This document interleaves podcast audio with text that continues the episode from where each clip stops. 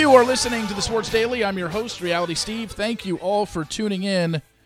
Got a good show for you today. We're going to talk about something that I brought up in yesterday's Open but never got around to talking about, and that is Stephen A. Smith and Stefon Diggs' little Twitter war that they had. I don't know who's right, but somebody's lying. MJ, Michael Jordan, the greatest of all time, arguably, has a beef with Steph Curry saying that he thinks he's the greatest point guard ever. The reviews are in for the Swamp Kings, the four-part series on the Florida Gator football season, or the football in the early 2000s, the Urban Meyer, the Tim Tebow years, and everyone that has panned it says, not very good. That's surprising. And we're going to talk about the New York Yankees, who are piss poor this year. We'll get to all that momentarily.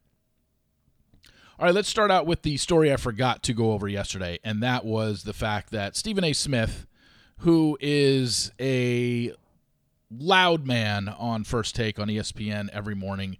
However, he's also the highest paid guy outside of Joe Buck and Troy Aikman, I believe, at the network. So clearly they like what he does. He loves to rile people up. He loves to yell. I've never understood it. I don't get his appeal. Yelling does not make an opinion, but that's the way he runs his show. So the other day, I believe this was on either Monday or Tuesday, he said he's got some sources, and the sources were telling him that Stefon Diggs wants out of Buffalo. He said, I'm just telling you what I know. I got my own sources. He doesn't want to be in Buffalo anymore. Stefon Diggs has got to be there, but he'd prefer to be gone because he's lost a level of belief. But he's not going to force his way out. He knows he's got to be there, and he's got to perform, but he isn't feeling the Buffalo Bills the way he once did, because he feels there's a window of opportunity they may have missed out on. So clearly, when a guy as popular as Stephen A. Smith says this on a very popular morning debate show, of course it's going to get run back to Stefon Diggs, and Stefon Diggs tweeted out, 100% not true.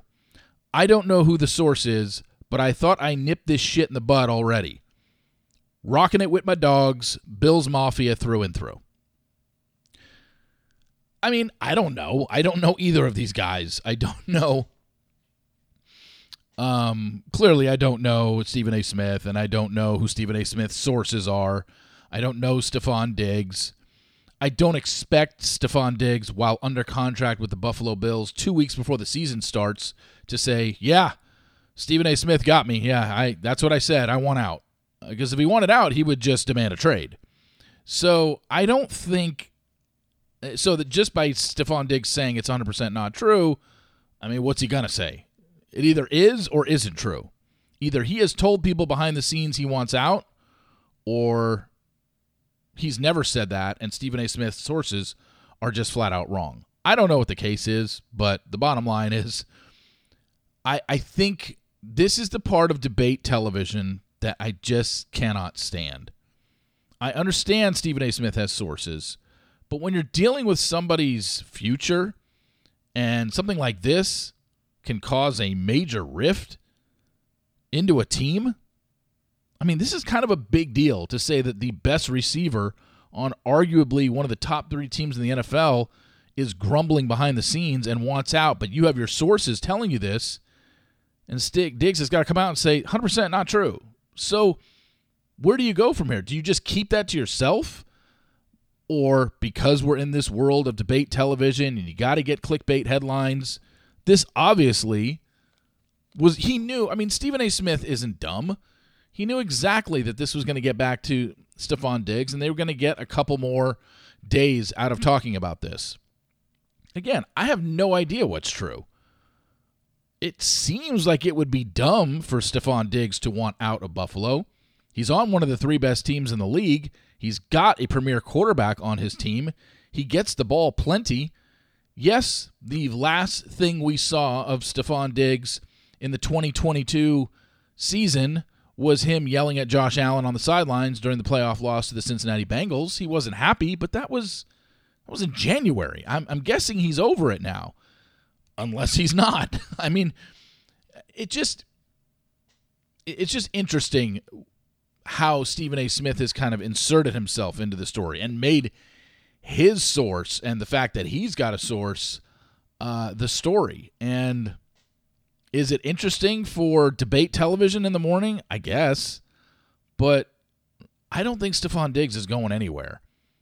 And maybe he has said he, you know, doesn't know about Buffalo and he's just sticking it out. I mean, maybe Stephen A. Smith's source is right. Or maybe he's dead wrong.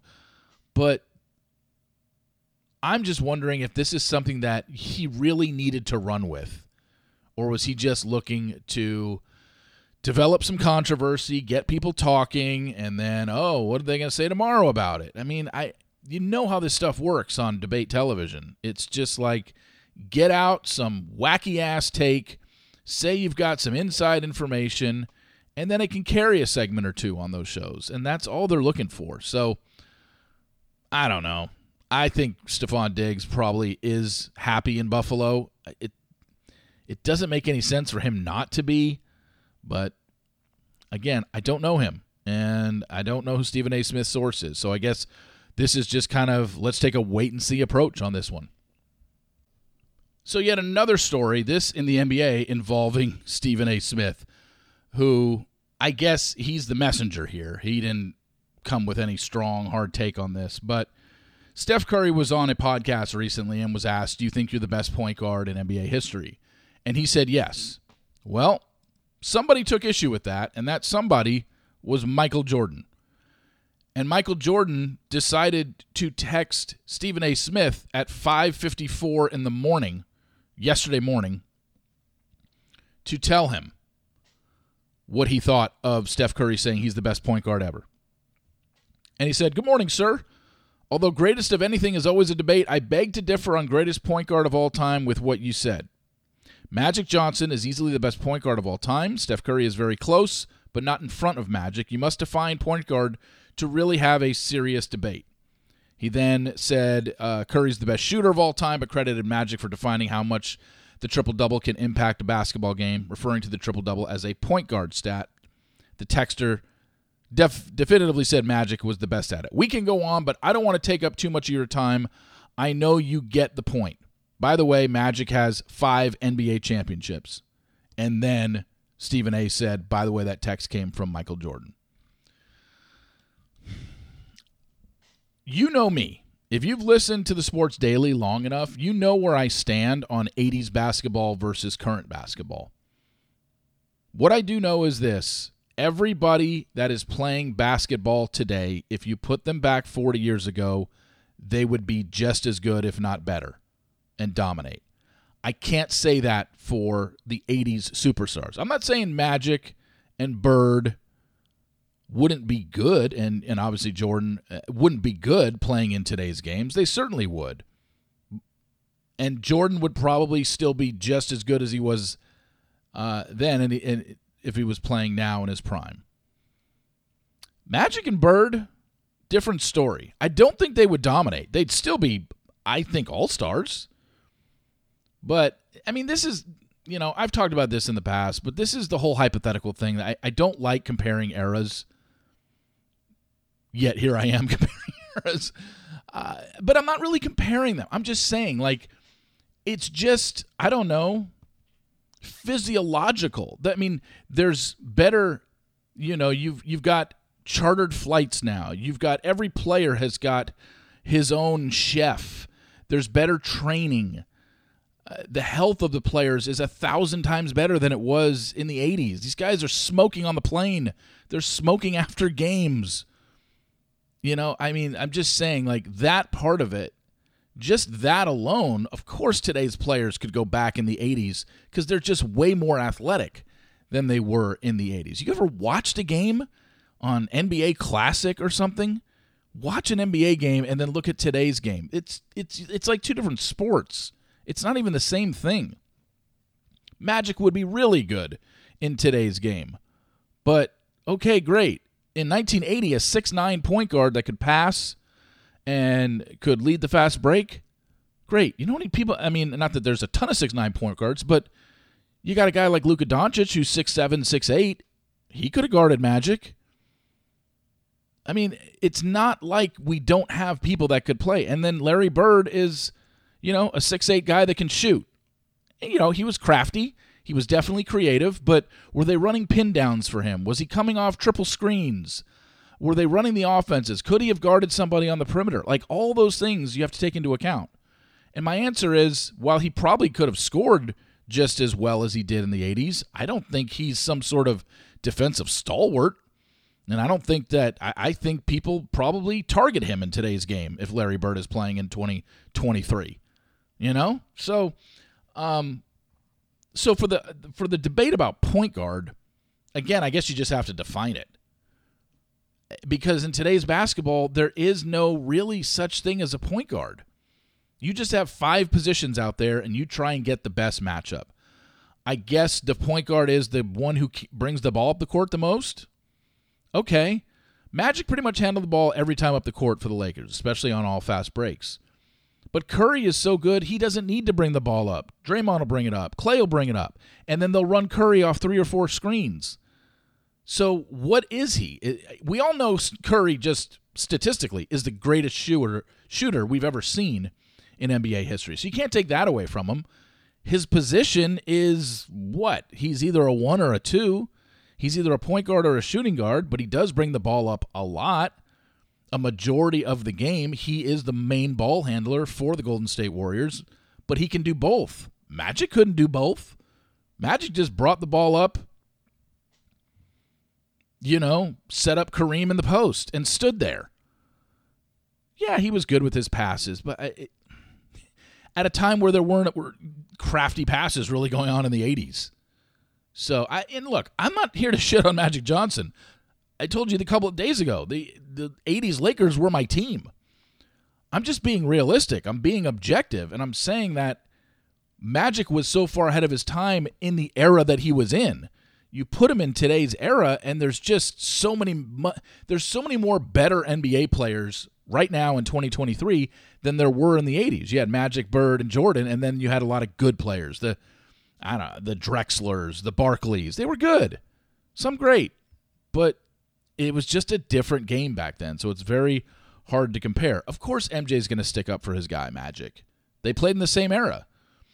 But I think a lot of this also comes down to semantics about what's a point guard and what isn't. Because Steph Curry blows Magic Johnson away in almost every offensive category. And if you're qualifying him as a point guard, then outside of 5 rings for Magic and 4 for Curry, and he's not done yet, and having more assists than Curry, where else does Magic beat Steph Curry? One more ring and a ton of more assist titles. I don't know where else he beats him.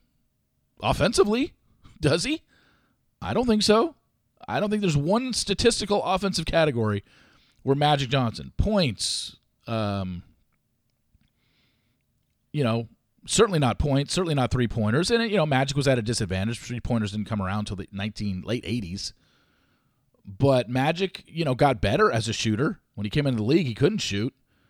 So, like I said, this is a lot of hypotheticals, a lot of semantics here. But I just, for MJ to butt in and be like texting Stephen A. Smith at 5:54 in the morning just to contribute to this just seems silly. So we talked about the untold Netflix docuseries about Johnny Football. And I said I really liked it, but it did have some holes in it. Namely, it just seemed to end really quickly, and it didn't seem to address Johnny's negative issues. It just seemed like more of a commercial for a rehab image of the guy. Yet he had some serious, serious problems. He admits being bipolar. He admits he had a drinking problem, and then we see him drinking in the bio, in the documentary with his boys. So that was the thing that kind of set me back with that one. Well, the Swamp Kings one is out, and that is a 4-part series on the Florida Gators that I was totally looking forward to, because the early 2000 Florida Gators were a dominant football program headed by Urban Meyer and Tim Tebow. But I'm reading some of the reviews, and the amount of things that are left out of this documentary over 4 episodes, I'm like, well, then what are they actually making in this thing? What are they showing? So here are some of the missing storylines, according to Cruz Oxenrider, who's a writer, he saw it and said, missing storylines in Swamp Kings. Cam Newton, Carlos Dunlap DUI before the 2009 SEC Championship, Aaron Hernandez, the Pouncey Twins, Urban having a heart attack, 2009 Sugar Bowl week, Zach Smith, Riley Cooper, Urban's wife and kids in Gainesville, and life after Tebow.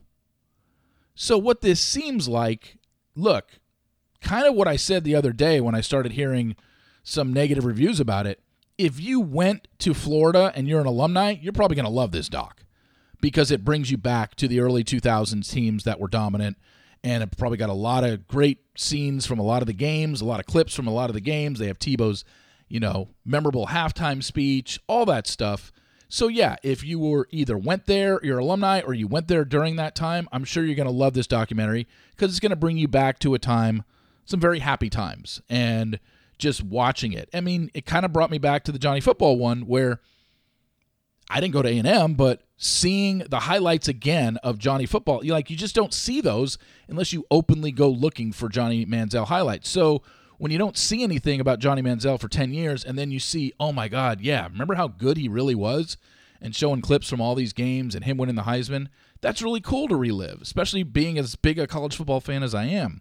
So if you're a huge college football fan and you went to Georgia, you're an alumni, or you were there during that time, I'm sure you'll love it. But what is the point of this documentary then? If you're really telling a story, how do you leave out all those storylines? That doesn't make any sense to me. So it looks like this is more of a just, hey, a commercial job for people that went to Florida, I guess. I mean, to barely address Aaron Hernandez? Are you kidding me? Urban's heart attack? Like, that literally almost took him out of coaching forever. There's a lot here. Don't even bring up Cam Newton. The fact that he went to Florida, then transferred, then won a national title with Auburn. None of this stuff. It seems like, and look, I get it. They want to focus on the positive, but then it's like, okay, then maybe we just need to rename what these Netflix series is. It's not a documentary. A documentary is supposed to analyze something from all different angles, positive and negative. If they're just showing a bunch of highlight clips, you can get riled up for college football season and be fired up that you were once a Gator or always a Gator or whatever, okay, then just call it what it is. Just call it, I don't know, a 4-part movie about Florida Gator football, because this doesn't seem like a documentary that they are trying to do here, because that doesn't make any sense to not show and not even cover any of those topics. Well, what do I know? And finally, the New York Yankees are quite the awful baseball team this year. Last night they won. They beat the Washington Nationals. Not a big deal. Anybody can beat the Nationals. But what they did do was they ended a 9-game losing streak. Okay, so the Yankees lost 9 games in a row. Bad stretch. Do you realize if the Yankees didn't win last night against the Nationals, they would have lost 10 in a row? That's the first time a Yankee team would have lost 10 in a row since 1913. The Yankees have the second highest payroll in baseball this year, and they're in dead last in the AL East. The Mets have the number 1 payroll in baseball this year, and they stink too. Just goes to show, you can spend a lot of money, but if you don't have smart decision-making in your front office, it really doesn't mean a whole hell of a lot. In this 9-game losing streak, the Yankees average 2.3 runs a game. They were slugging like 260, and their team batting average was 176. Yeah, I guess they broke out of it last night with a 9-0 win. But, I mean, that is just, you just don't hear that from the Yankees. And obviously something that if they would have lost last night hadn't happened in, would match something that hadn't happened since 1913, 110 years ago. So, yeah, bad baseball all around in the Bronx and Flushing Meadows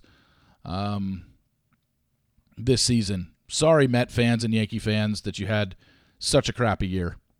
Anyway, thank you all for listening. I really appreciate it. Please follow me on Apple Podcasts. Also, rate and review if you can. pass it along to your friends. Let them know about it. Keeping this thing going. Coming up on, I'm saying coming up on a year. We've still got 4 months till the end of the year, but we're 8 months into this thing. Every day you get Sports Daily Monday through Friday. So thank you for listening. I appreciate it. And remember, sports will always be the greatest reality show on television. See ya!